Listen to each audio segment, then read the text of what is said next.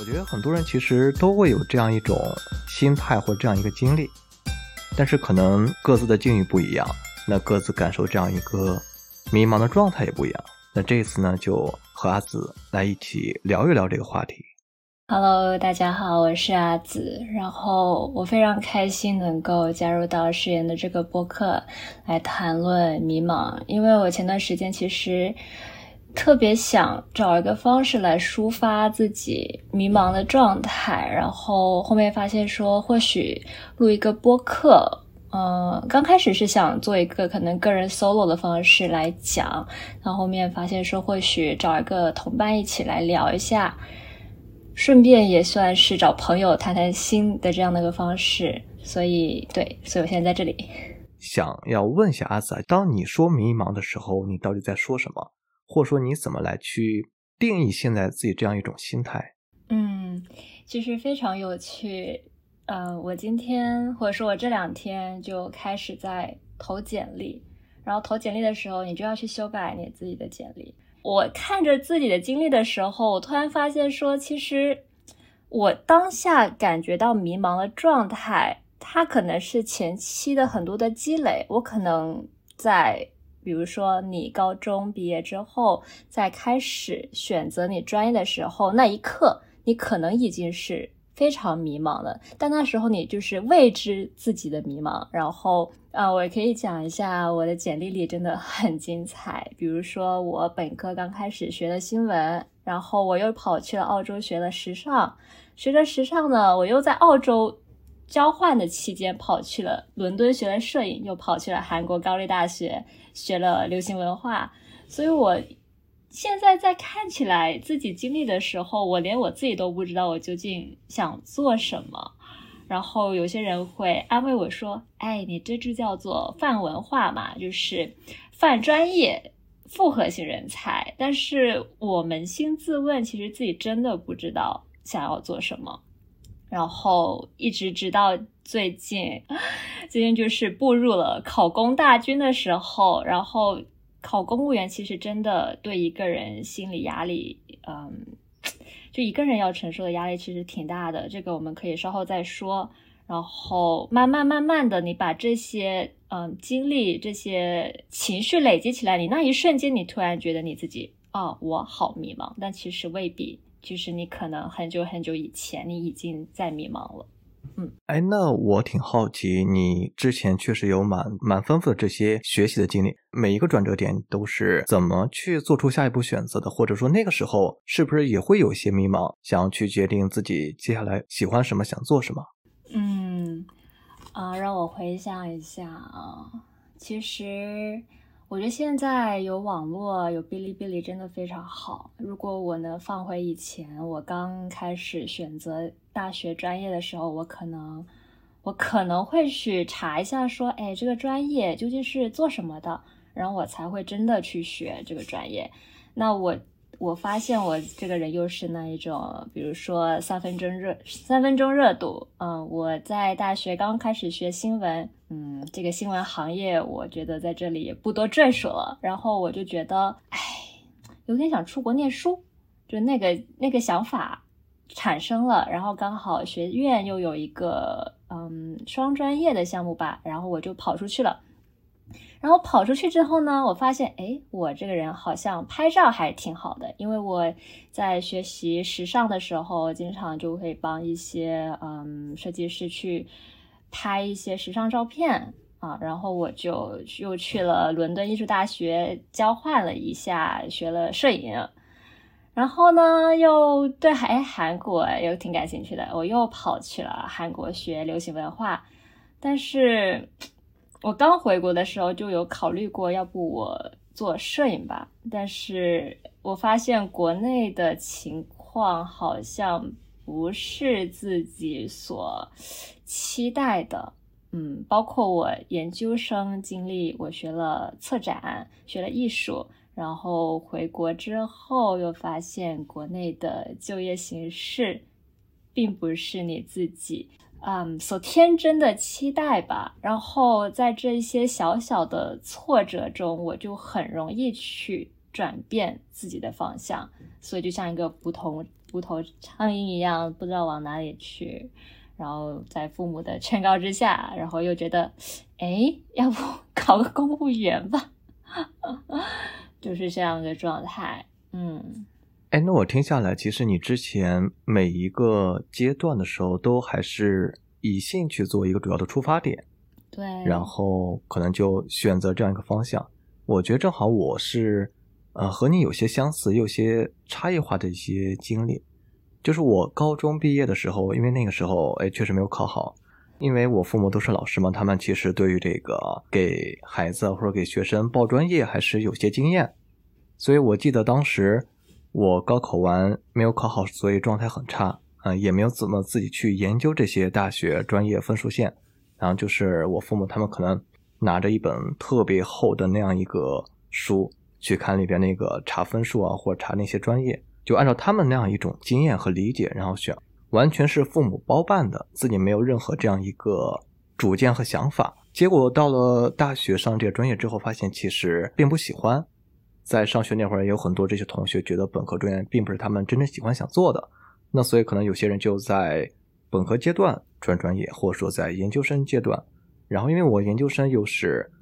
保研的嘛，然后当时也是想要去选择一个自以为自己会喜欢的专业，因为一开始本科专业是父母包办选的，所以那个时候很不满意，想要自己去赢回这个主动权，选择一个自己喜欢的，选了社会学，结果发现最后对工作并没有什么帮助。其实有想过，我当初如果再重新选本科，我可能会学社会学。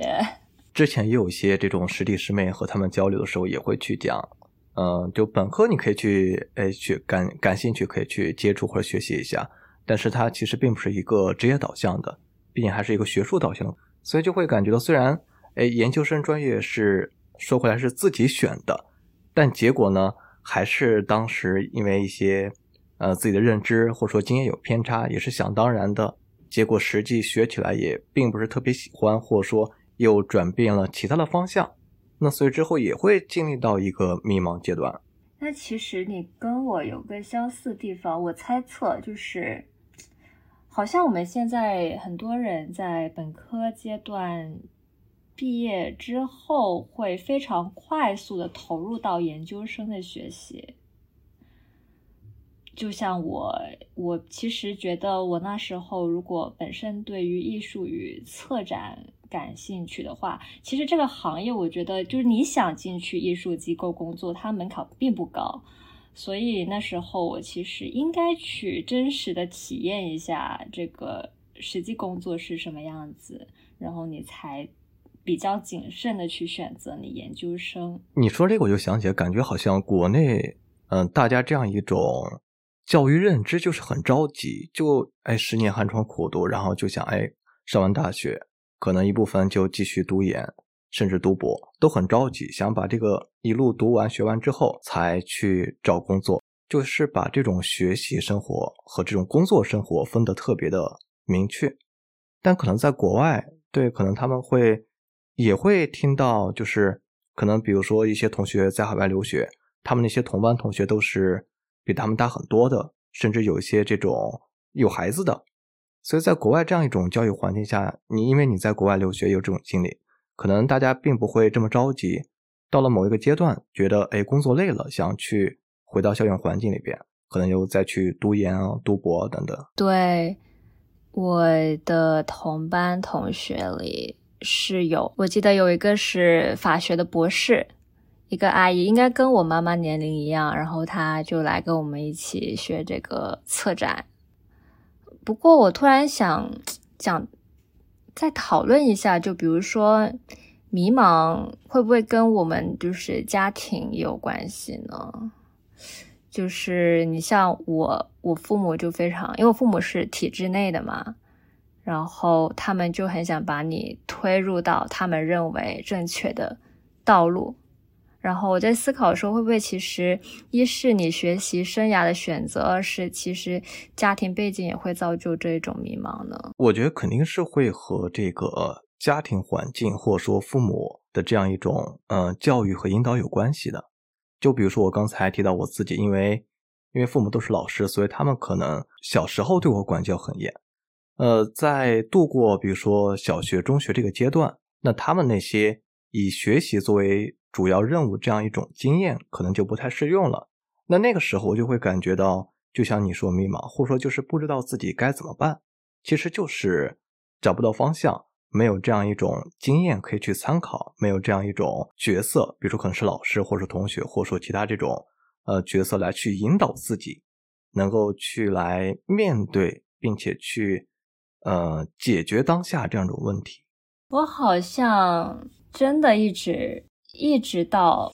现在我才思考说，比如学习的意义是什么，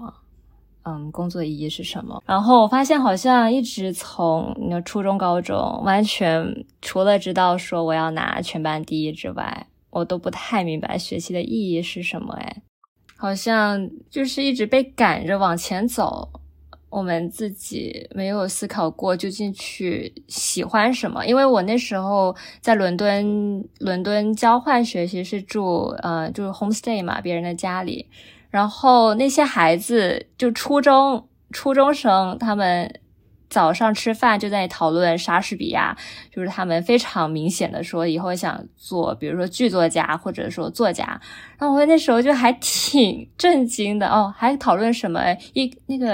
那个乔治奥威尔的书，什么动物牧场之类的。我就觉得天哪，人家怎么初中的时候就已经如此的启蒙了，我初中的时候还在看什么泡沫之夏之类的爱情小说。我觉得真的非常不一样的一段经历。明白。那这个可能我觉得就会牵扯到就是国内这样一种偏向于应试的教育体制，那可能大家都是被赶鸭子上架一样的去来应付从小学到初中到高中这样一连串的考试。那时候可能大家都会觉得好像到了大学就解放了，或者说就是可以彻底的改变这样一种学习的状态了。因为我高中是在衡水中学嘛，有一个事情对我印象很深，就是在高二的时候，因为我们当时那样一个每天作息，晚上的第3节就是晚三，是一节公共自习，就是同学们可以做任何科目的作业都可以，没有这种硬性的安排。但是我记得当时有一个男生，他是在看柏杨那本《丑陋的中国人》，结果就是班主任教室里边巡查嘛，然后正好就看到这个男生在看这样一个闲书，所以直接就对着全班的面对就在批评，说你们就是马上就要高考了，所以那时候才高二，说什么事不干，然后再看这个闲书，然后当时就很严厉。所以就看得出来，就是在那样一种教育环境下，从学校到老师乃至我们学生自己，都对这样一种学习以外的事情其实是没有太多探索的空间的。那个时候就是以学习为纲，自我规训吧，可能学校老师通过老师来去规训学生这样一种在学校环境的各种生活学习啊这种行为。那另一方面肯定学生自己的话也没有太多的资源条件来去探索，所以就会感觉到一到大学不用学习了，或者说没有那么紧张的学习压力了，我该怎么办？所以就迷茫了。我不知道是什么时候开始啊，现在好像特别多的文章是会讲到，就是你可能到30岁、40岁，突然间公司或者说比如说最近新冠疫情对裁员，那如果你在30、40岁的时候被裁员，其实我觉得是件挺可怕的事情的。所以我也是为什么想着说，也是为什么那么多人想去考公务员，我觉得是有非常重要的原因吧。其实我曾经很多朋友都会说，鸭子，我觉得你是一个不骄不躁，很 freestyle 的人，就是无论什么事情发生，我好像都可以。我曾经是这样的一个人，可能因为我在澳洲受过那种非常自由自在懒散的生活方式吧。然后当我回国的时候，你会发现其实就算你自己觉得没关系我都可以，我不愿意去接受这个社会的框架，但是这社会是，如果你想要在这个社会里面生存，它其实它是设好框架给你的。就比如说你想考公务员，啊、那么你的年龄，比如说你想去高校任职，那么你的年龄，包括我最近在一些招聘网站上看到一些，也是会规定到你的年龄，甚至是规定到好像是26岁以下。哦，我那时候就会有小小的焦虑了，因为就算你自己觉得年龄不意味着什么，但是并不代表说这个社会认为年龄它不意味着什么。明白。哎，你刚才说到就是这个35岁焦虑，刚才也提到，虽然可能这么多年来大家一直会觉得计算机还是一个香饽饽专业，相对来说还是有前景的，不管有前景还是说有前景，但是现在的话，像整个经济环境下行，互联网行业也在收缩，其实也看到很多公司都在寒冬裁员嘛，所以像这种中年焦虑，或者说这些技术码农，他们这样一个，虽然当时来看你以为他选了这样一个比较热门的计算机专业应该就不迷茫了嘛，但结果在另外一个阶段，就比如说你提到这样个到了一定的年龄，尤其是在这个中年上有老下有小，然后还有各种各样一种生活成本的时候，结果遇到这样一种比如说失业了，或者说其他一种境遇的变化，也会带来这样一种迷茫吗？哦，我突然想到为什么我会对这个信息摄取的非常多，就是考公软件它是会有一点点那种社交功能的，然后有些人其实会在上面分享一些自己的经历，有些人真的花了8年9年就为了考一个公务员，有的人就是真的突然之间中年，就是也不到35岁吧，就可能在那之前他突然就这样失去了一份工作，然后大家就会分享这一些真实发生在他们身上的故事，就会说大家一定要加油上岸。那么我就每天都在这种拉扯之中，你看我就是可能我现在还比较年轻，我觉得我还想再闯一下，但是我又会看到这些人分享的真实故事，就会很担心说如果我这样子不考虑未来，随便去找一份我喜欢的事情做，那么我会为35岁的时候就要去承担这份自由的代价，所以每天就陷在这个挣扎之中。有一个段子说是这个宇宙的尽头是编制或者是考公，但是说真的考公就是能上岸吗？或者说就不迷茫了吗？这让我想起来我另外一个朋友，他是考到了北京这样一个公务员，然后之前和他吃饭的时候也聊到，吐槽说被领导 PUA， 所以就做得很不爽，然后自己他也很迷茫，因为本身的话他会感觉到虽然考了北京的公务员，但是他其实手头做的是一些很基础性的那种所谓的 dirty work， 并不会感觉到自己有哪些经验上的成长，然后在这边做又很不舒服，又没有什么其他这样一个改变的机会，或者说很难去争取到这些机会，所以也会觉得很迷茫，我下一步该怎么办。就是你刚刚问题问的很正确，就是说你进了公务员了之后你是不是就不迷茫了，但是你确定你离开了公务员之后你进入的下一份工作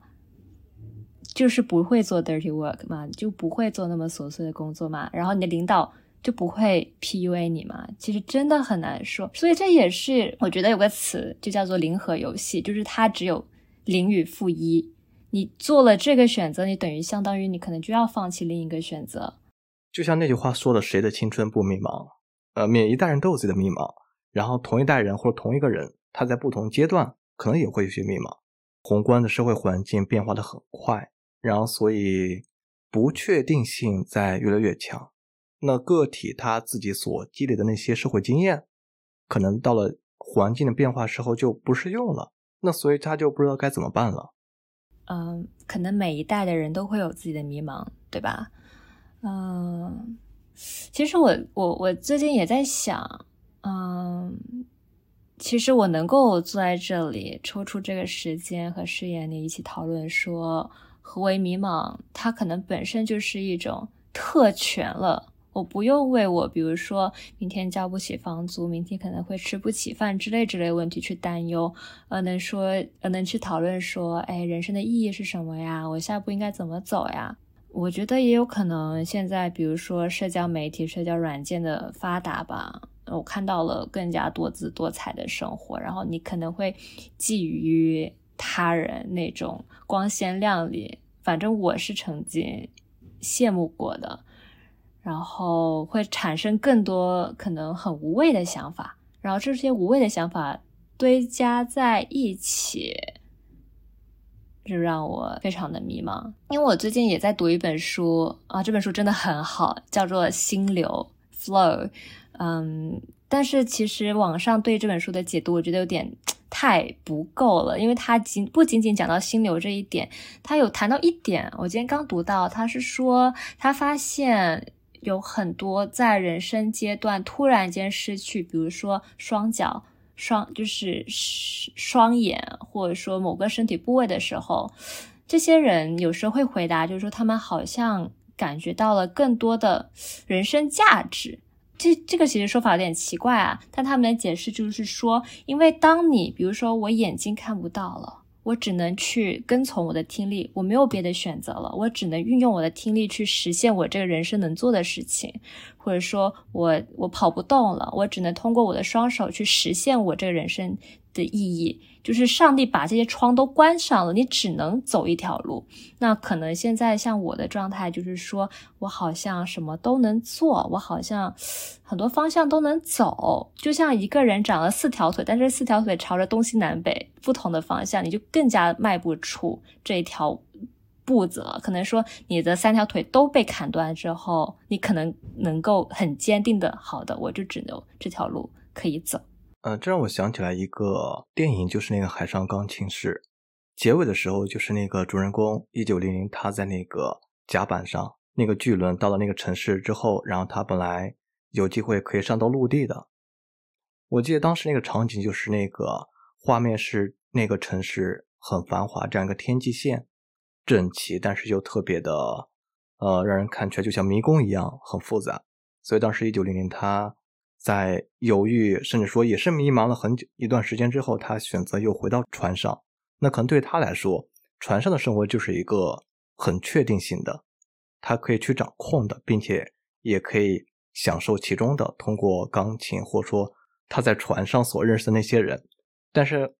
到了这个城市或者说在陆地上，他所迎来的就是他从来没有经历过的世界，所以他就会很害怕，然后就会很迷茫，最后就放弃了这样一个下到陆地下到城市这样一个选择。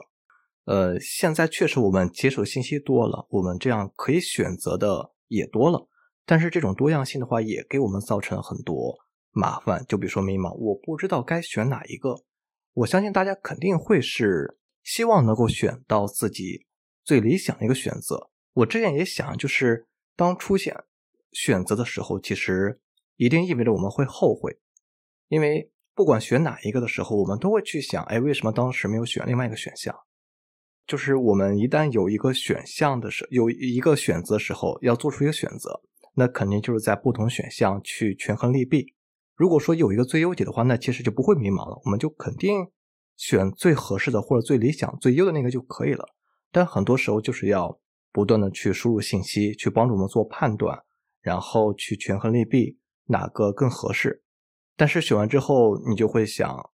为什么当时没有选另外一个呢？我觉得当你陷入到一种思考，我觉得不仅仅是思考，当我陷入到迷茫状态的时候，其实我的思路是挺混乱的。然后首先你要意识到你现在好像是在一个迷茫的状态，然后我觉得有一点就是你要想办法，如果你有办法，比如说跟自己对话，或者说去看一本书来帮你去解脱，或者说去梳理你这一些迷茫的小云块，但是一定不可以你一直沉浸在这个迷茫里，因为非常危险，非常危险。因为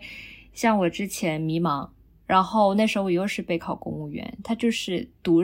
身作战的一个游戏。你如果没有办法去疏解这个迷茫，它可能到最后会变成一个，我那时候是陷入到了一个抑郁的状态。然后我是直到某一天清晨我真的崩溃了，然后我突然间就是在家里大哭一场，然后我妈妈还被我吓到了，然后她就我那时候就说，我觉得我特别没用，我说特别的没用，为什么那么没用呢？然后他就在旁边一直的安慰我说，哎，你怎么会没用呢？妈妈从来没有觉得你没用。所以我那时候还挺庆幸的，我母亲能够安抚我，而且那一场大哭之后，我也状态好了很多，然后也约了一些朋友出来聊天啊，或者说像现在做播客呀，这种方式来处理这种情绪啊。然后我之前看了一本书，它是讲冥想的，然后它有个隐喻我特别的喜欢啊，但它是讲说你大家在冥想的时候都会遇到，就是你发现你的想到的东西很多，你的思考一个一个的就这样子跳出来，你无法沉浸在一个很安定的思想状态。然后那个作家他就说我们在冥想的时候，或者说我们突然之间陷入到这种迷茫的状态的时候，它特别像我们在坐飞机。那乘坐飞机的时候，大家应该都是经历过，就会有一个非常颠簸的状态，那时候有非常非常的多的云，那叫什么平流层还是什么我不记得了，但是你一定要相信你能够突破那一个非常颠簸非常多云的状态之后，等待的你一定就是蓝天，然后还有阳光，你一定相信自己突破这些迷茫之后，等待着你的一定是一个清晰的思路。我想起另外一个比喻，就是说拂晓之前这样黑暗是最黑暗的还是什么，对，只有冲破那个最黑暗的时候，然后才会迎来这样一个拂晓，或者说一个黎明。哎，那我就想问回诗妍，你自己什么时候发现自己特别的迷茫？对于我来说的话，肯定迷茫它是一个持续性存在状态，或者说就是和思考有关的，因为我的一个习惯就是会持续性思考嘛。当然其实我说这个并不是说它某种意义上可能对我就造成困扰，小的一些角度可能是对一些问题的思考，就会觉得很迷茫，不知道该怎么来去分析，或者说不知道该怎么去表达出来。但是可能大的一些维度就是涉及到咱们刚开始聊的那些在人生选择上一些困扰，或者说一些迷茫，就是不知道下一步该怎么办。那其实只要在思考的过程中，你还是为了去想要获得一个答案嘛，但是你在这样一个过程中就还没有达到这样一个终点的状态，那在这个过程其实都是会和迷茫去相处。我今天突然间想到一个词，就叫做你很清晰的知道自己在迷茫。因为我们一开始聊了嘛，其实就算一个人的话，他不同阶段都会有迷茫，不可能说，哎，我想到一个人生的终极的答案，然后我这一辈子都不迷茫了，不会有这种情况。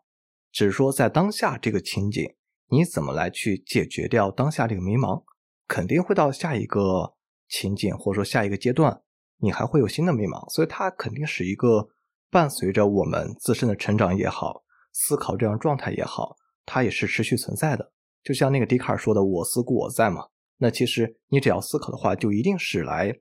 思考一些问题，思考一些迷茫的这些状态。可以说那从这个意义上来说，人就是伴随着迷茫而成长的。迷茫注定与我此生相伴。就我们聊到比如说寻找人生的意义嘛，那可能就是一个很终极的一个要思考的迷茫，它可能就是到我们比如说真的走到人生终点了，然后回过头来看着一生，才或许能够去清楚这样一个答案，才能够解决这样一个迷茫这样一个问题。当然也有可能最后还是没有找到特别好这样一个答案，但是都没有关系。我觉得关键还是说你自己能够就是你说清晰的认识到自己这样一个目前现阶段并且长期存在这样一个迷茫的状态。然后怎么就是来去把这些迷茫能够去具象成生活中一个很具体的问题。因为只有你不可能一直在一个怎么说形而上的状态，或者说一个哲学的状态去思考迷茫，我们做不到，对，也不应该那样去让自己陷入到那样一个种空想状态，而是说结合自己这样一种实际的一些生命体验啊，一些情绪啊，一些感受，来去解决一个个具体针对的问题。刚才你说到不能空想，而是结合到非常实际的问题嘛。然后我又想到了我正在刚也提到过那本书《心流》，它有一定程度上帮我解答了我在学习公务员考试时候的那种状态，因为我不知道誓言或者在听的各位有没有尝试过去复习这个考试啊，但是公务员真的这考试还挺残忍的，它不像说你高考，我考差了，那算了呗，找一个还能读的专业凑合着。公务员它不是呀，你考不进，你就是考不进了呀。而且每一年只会有更多的人，来自不同年龄段不同背景的人都来参与这个考试。你每天坐在书桌前，你复习，然后你永远不知道何处是个头。那心流它里面有讲到，就是你如果也不能说是享受或者 enjoyment， 但是他提到一个点，就是我们要学会为自己设立一个目标，然后我们也要去阶段性的去检测自己这个进度是多少。但很可惜，就是公务员考试你真的很难去检测，我觉得其实真的很难去检测你的进度的，因为他每年真的考的人太多，然后他题型真的每年都可以再变，每年都有非常创新的题出来，那你作为一个考生就真的非常就是无奈，所以就会陷入这种情绪当中，因为你真的这个问题你无法去检验你是否离真理更近了。你说这一点话我觉得还挺对，就是我们在实际的行动过程中怎么通过怎样一些手段或者一些机制能够去检验我们这样一种进步。只要你发现自己确实有成长，你就会获得这样一个正向的反馈，有这样一个自信心，也能够更加勇敢的更加乐观的去来面对可能一些问题啊，或者说一些迷茫的状态。对，所以我记得你今天也说你有去健身房对吧？然后我也是最近才发现跑步真的是一个非常快的事情，因为它很好的弥补了我所欠缺的阶段性检验。因为你复习，你做题，然后你真的很难去掌控对方会出一道什么样的题目给你，你很多的付出你可能根本就无法有任何的收获。但是像长跑，你真的是肉眼可见，就是肉眼可见你身体的变化，再加上你的那些运动手表上也可以看得到你的进步。所以或许在你对抗一些工作上学习上迷茫的时候，可能也可以引入到一些比如说运动啊，或者说一些比较方便能够检测到提升的一些别的日常行动，来弥补你的这种焦虑的或者迷茫的不知所措的状态。对，其实就是增加这些可以追踪的然后可以量化的一些这种评价机制，让我们可以对自己的进步更加具有这样一个掌控性或者确定性。因为刚才咱们一开始也聊的就是迷茫，就是应对这样一个外界环境的不确定性嘛，然后个体已经没有这样足够的经验来去应对这种不确定性，所以我们就是要怎么想办法去来强化这个确定性，增加这部分。你一开始讲的一个点我觉得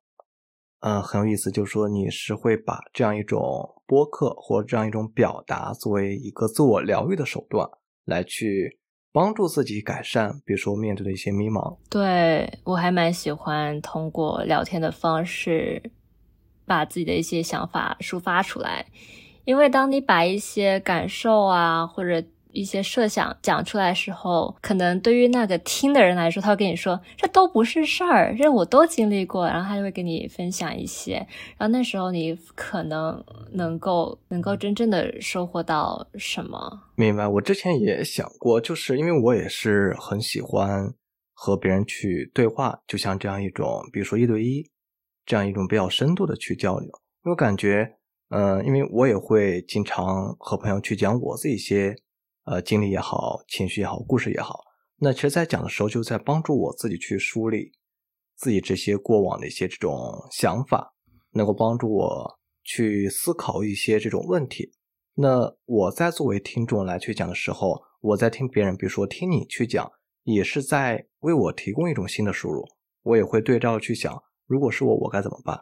或者说有没有一些让我感受到比如说产生共鸣的，或者一些相似性的一些这种经历。这样的话也会帮助我获得一些新的一些想法上的补充，我觉得还是很有价值的啊！怪不得现在播客那么火，对吧？连我们都开始着手于播客的制作，它可能是当代最新的心理理疗方式说出来，我觉得就是很多听众的话，他们虽然没有办法去参与到这样一个讨论，但是我觉得他们也是会希望在听别人的故事的这样一个情况下，能够获得一种情绪上的或者说状态上一种共鸣，来帮助他们能够去更好的指导自己生活中一些问题一些迷茫。嗯，是的，这就是播客的魅力了。心态上其实我觉得在我昨天突然决定我要去重新投简历的时候，我的心态其实发生了挺大的变化了，因为我之前就是有一点点在逃避这个现实问题，然后什么都没有做，然后就是瞎想瞎讨论，然后当我真正的坐下来坐在电脑桌前去整理我简历的时候，然后再把它发出去，这些很实际的行动当中，我发现我这种迷茫的感觉会降低非常多。经常会看到有些网友他在评论区点评其他人，就说想的太多做的太少，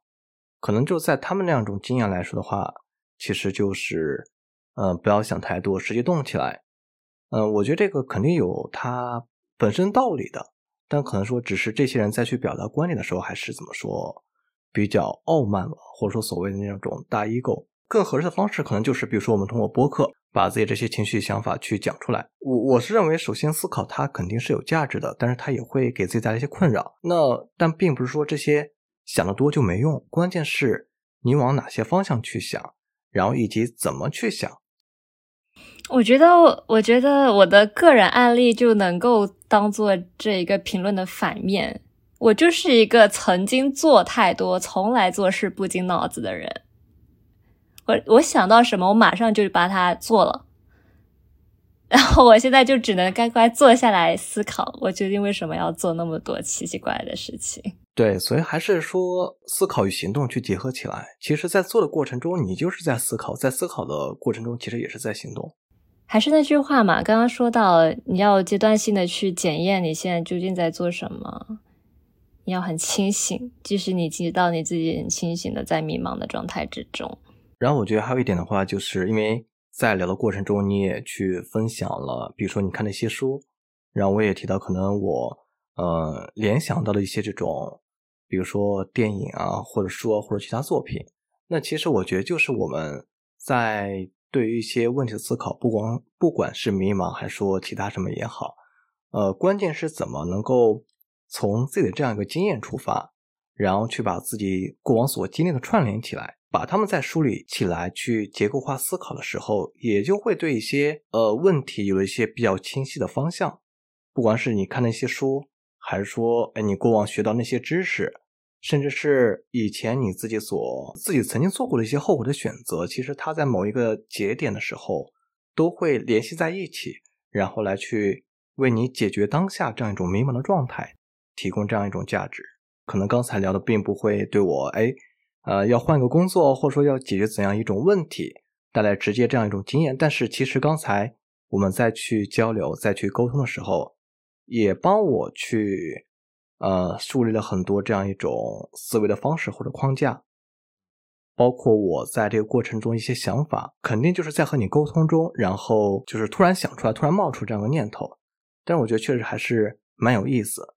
肯定这些想法后续比如说我们再去整理的时候，然后它会成为自己这样一种思维方式，一种思维模型这样一部分，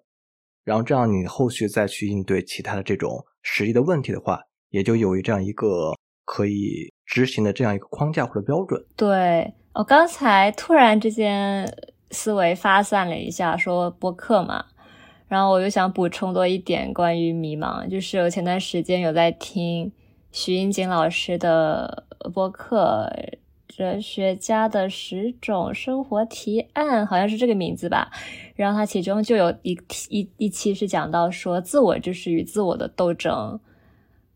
所以可能我们的迷茫就是很多很多的自我正在打架。因为他有谈到就是柏拉图的灵魂三分法嘛，欲望、激情与理性。他那时候的博客里就讲到一个例子，就比如说你一天你突然之间你很想喝奶茶啊，那这个欲望的自我站了出来，哎，我要喝奶茶。但另一个理性的自我说，不，你不能喝奶茶，因为你喝奶茶你会变胖。然后其实这就像是我们遇到很多比如说工作上的选择呀，学业上选择的一个小小缩影。你欲望，你的激情想做另一件事情，但你的理性可能就会跳出来说，不，你不想做你不能做之类的。所以这都是我，这都是自我迷茫，就是很多的自我在打架。哎，我觉得很巧，就是昨天晚上我又和另外一个朋友去分享就是和自我对话这样一种经历。我觉得这也可以作为我们下期一个主题去讲。所以我刚才冒出一个点子，就是虽然我们这次有一个看起来有个很明确的主题是迷茫，但是刚才讲的时候我们就很自然的把自己近期生活一些体验就串联起来了，甚至可能说就是冥冥之中可能有这种缘分或者说一种偶然性的这样一种背后的因素在，所以就让我们能够去把这些看起来彼此都是独立的孤立的事件，然后能够去有机的组合成自己这样一部分，然后组合到我们这样一个关于迷茫的一个探讨里边，就发现天哪，确实我们日常就是在时时刻刻去和迷茫或说和这个问题去接触去磨合，但是我们却并没有一个机会说去把这一些点点串联起来。当你把它全部都串联起来的时候，就变成了一个我的画像。对对对，这可能就是需要比如说通过这种沟通的形式来去互相引导，或者通过一些其他种方式，但肯定就是需要我们能够正视自己的迷茫，就像你说的那样一个清晰的知道自己在迷茫，我们能够去通过对话形式或者说其他这种创作表达的形式能够去正面这种迷茫的状态，然后想要去把它给回忆并且去表达出来。那其实在这样一种我们去构建这个迷茫的过程中，也会去更加深的思考我们是如何构建这样一种迷茫背后意味着什么，这样也能够帮助我们更清楚的了解这些底层的一些东西，以及最后就是解决就是那个问题，回到那个现实问题，就是我们该怎么解决这个迷茫。因为我前几天有在跟你在聊这期播客准备的时候提到尼采，然后我今天中午真的好多人生好多巧合，我今天中午在吃饭的时候我就在看那个《锵锵三人行》，然后里面周轶君老师也有聊到说他经常会质问自己，你看连周轶君老师都会质问自己人生的意义是什么。他就后来就说到他也读到了尼采那一段话，就是说人是桥梁，人之所以伟大是他是桥梁而非木蝶。因为马克思又有另一个说法嘛，就是人不是手段而是目的。但是无论如何，我觉得尼采那段话能够帮比如说周轶君老师以及我得到一个很大的疏解。因为他里面还有一句话就叫做说我爱那种人，他为了求认识而生活。那么可能我们就是那种人，我们为了求认识而生活，我们不必须说要达到任何的目的，但是我们可能可以作为一个桥梁去串联过去与未来，去串联人与人之间，串联观众之间的那种情绪，做到了一个渠道的作用。